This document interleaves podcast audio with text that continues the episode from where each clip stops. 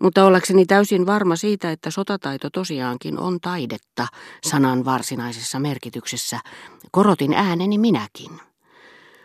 Se, mitä te juuri sanoitte, anteeksi, mitä sinä juuri sanoit, oli tavattoman mielenkiintoista, mutta muuan pikkujuttu minua siinä sittenkin jäi kiusaamaan. Minusta nimittäin tuntuu, että voisin suorastaan innostua sodankäynnin taiteesta, ellei se vaikuttaisi niin perin erilaiselta kuin muut taiteet, ellei siinä sääntöjen noudattaminen olisi kaikki kaikessa. Sinä väitit, että taisteluita kopioidaan. On tosiaankin esteettinen elämys, niin kuin sanoit, kun modernin taistelun taustalla erottaa vanhan koetellun kaavan. Et voi uskoa, kuinka hieno tämä idea minusta on. Mutta entä ylipäällikön nerokkuus? Eikö sillä sitten loppujen lopuksi olekaan merkitystä? Soveltaako hän vain ennalta määrättyjä sääntöjä? Vai onko olemassa suuria kenraaleja, jotka reagoivat samalla tavalla kuin vastaavalla tasolla olevat suuret kirurgit, jotka kahta aineellisesti, konkreettisesti samanlaista tapausta vertaillessaan osaavat ilmeisesti kokemuksensa perusteella mitättömistä pikkuseikoista päätellä, että edelliseen soveltuvat erilaiset hoitomenetelmät kuin jälkimmäiseen, että edellisessä tapauksessa kannattaa turvautua leikkaukseen ja jälkimmäisessä pidättäytyä siitä. Sehän on selvä. Esimerkiksi Napoleon saattoi jättää hyökkäämättä, vaikka hänen kaikkien sääntöjen mukaan olisi pitänyt se tehdä, koska jonkinlainen kuudes aisti varoitti häntä tekemästä sitä. Tutki vaikka Austelitsia, tai sitten hänen vuonna 1806 marsalkka Lannille antamiaan ohjeita. Mutta on sellaisiakin kenraaleja, jotka ovat orjallisesti jäljitelleet jotakin Napoleonin taktista liikettä ja päätyneet aivan päinvastaiseen tulokseen. Voisin mainita ainakin kymmenen esimerkkiä vuodelta 1870.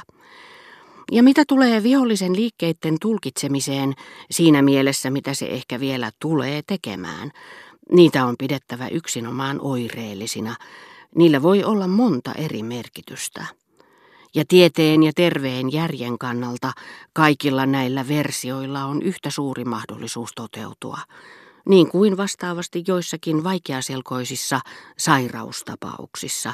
Koko maailman lääketieteen summa ei riitä ratkaisemaan, onko jokin näkymätön kasvain pahanlaatuinen vai ei, pitääkö se leikata vai ei. Vaisto saa suuren kenraalin niin kuin suuren lääkärinkin tekemään päätöksensä eräänlainen selvänäköisyys, ala Madame Teb. Ymmärrät, mitä tarkoitan.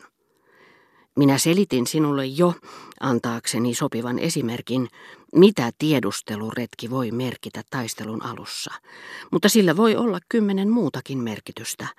Sen avulla voidaan uskotella viholliselle, että hyökkäys tehdään tiettyyn kohteeseen, vaikka se aiotaankin tehdä toisaalla – hämätä vihollista niin, ettei se pääse perille todellisen operaation valmisteluista, pakottaa se siirtämään ja keskittämään joukkonsa jonnekin muualle kuin sinne, missä niitä tarvittaisiin, saada selville sen käytettävissä olevien joukkojen vahvuus, tunnustella, pakottaa se paljastamaan korttinsa. Eikä sekään, että johonkin operaatioon kiinnitetään suuria joukkoja, välttämättä merkitse, että se on tarkoitettu ratkaisevaksi. Se voidaan viedä kunniallisesti päätökseen, vaikka se olisikin suunniteltu vain vihollisen harhauttamiseksi, siinä toivossa, että se vaikuttaisi mahdollisimman todenmukaiselta. Jos minulla olisi aikaa kertoa ja selittää sinulle kaikki Napoleonin sodat, niin näkisit kuinka ne yksinkertaiset klassiset liikkeet ja manööverit, joita sinä senkin porsas huviksesi kävelet katsomaan, anteeksi, tiedän minä, että sinä olet sairas, kun niiden takana sitten sodassa tosipaikan tullen tuntee pääesikunnan järkeilyn, valppaan varuillaan olon ja pitkälle viedyt laskelmat. Ne koskettavat sinua niin kuin näkisit yksinkertaisen majakan ja sen aineelliset, mutta älystä syntyneet valot, jotka osoittavat laivoille niitä väijyvät vaarat.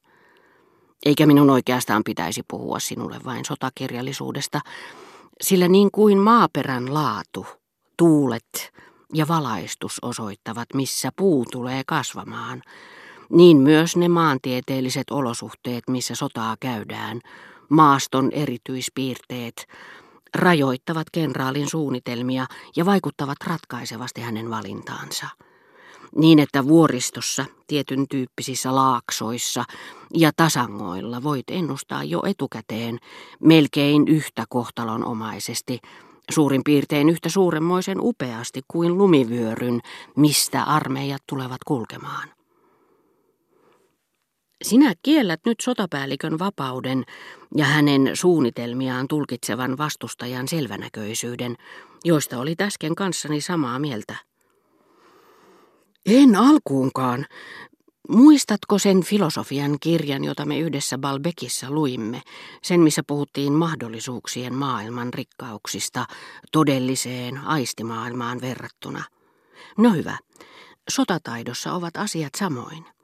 Tietyssä tilanteessa voi esiintyä neljäkin vaihtoehtoa, neljä suunnitelmaa, joista kenraali voi valita niin kuin jokin tautikin voi kehittyä useammalla eri tavalla, joihin lääkärin täytyy olla varautunut. Ja sen lisäksi on otettava huomioon sellaisetkin tekijät kuin inhimillinen heikkous ja suuruus – Olettakaamme, että kaikenlaiset lisäsyyt, kuten esimerkiksi väliaikaisten asemien valloittaminen, rajoitettu aika tai joukkojen vähälukuisuus ja niiden muonitusvaikeudet, saavat kenraalin valitsemaan neljästä suunnitelmasta ensimmäisen, joka ei ehkä ole aivan niin moitteeton kuin muut, mutta nopeampi ja taloudellisesti kannattavampi, koska sotanäyttämönä on vauras seutu, joka pystyy pitämään leivässä hänen armeijansa. Saattaa käydä niin, että alettuaan panna täytäntöön tätä ensimmäistä suunnitelmaa, jota vihollinen ensihämmästyksen mentyä ohi pystyy kohta tulkitsemaan, hän joutuukin toteamaan, että se kohtaa aivan liian suuria vaikeuksia. Tätä minä nimitän inhimillisestä heikkoudesta syntyneeksi sattumaksi, ja luopuu siitä kokeillakseen toista tai kolmatta tai neljättä suunnitelmaa.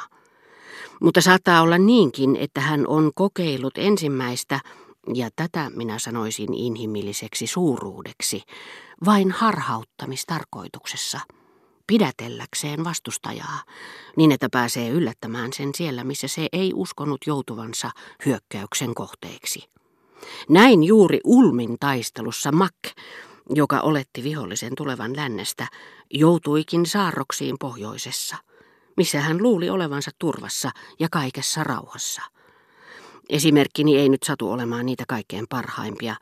Ulm on ennen kaikkea sen tyyppinen saartoliike, jollaisia tulevaisuudessa nähdään vielä usein, sillä se ei ole ainoastaan klassinen esimerkki, josta kenraalit tulevat ottamaan oppia, vaan myös eräänlainen välttämättömyys monien muiden joukossa, mikä jättää valinnanvaraa. Etten sanoisi tietynlainen kristalloituma – mutta tuolla kaikella ei loppujen lopuksi ole suurtakaan merkitystä. Keinotekoisiahan tämmöiset puitteet ja kaavat ovat.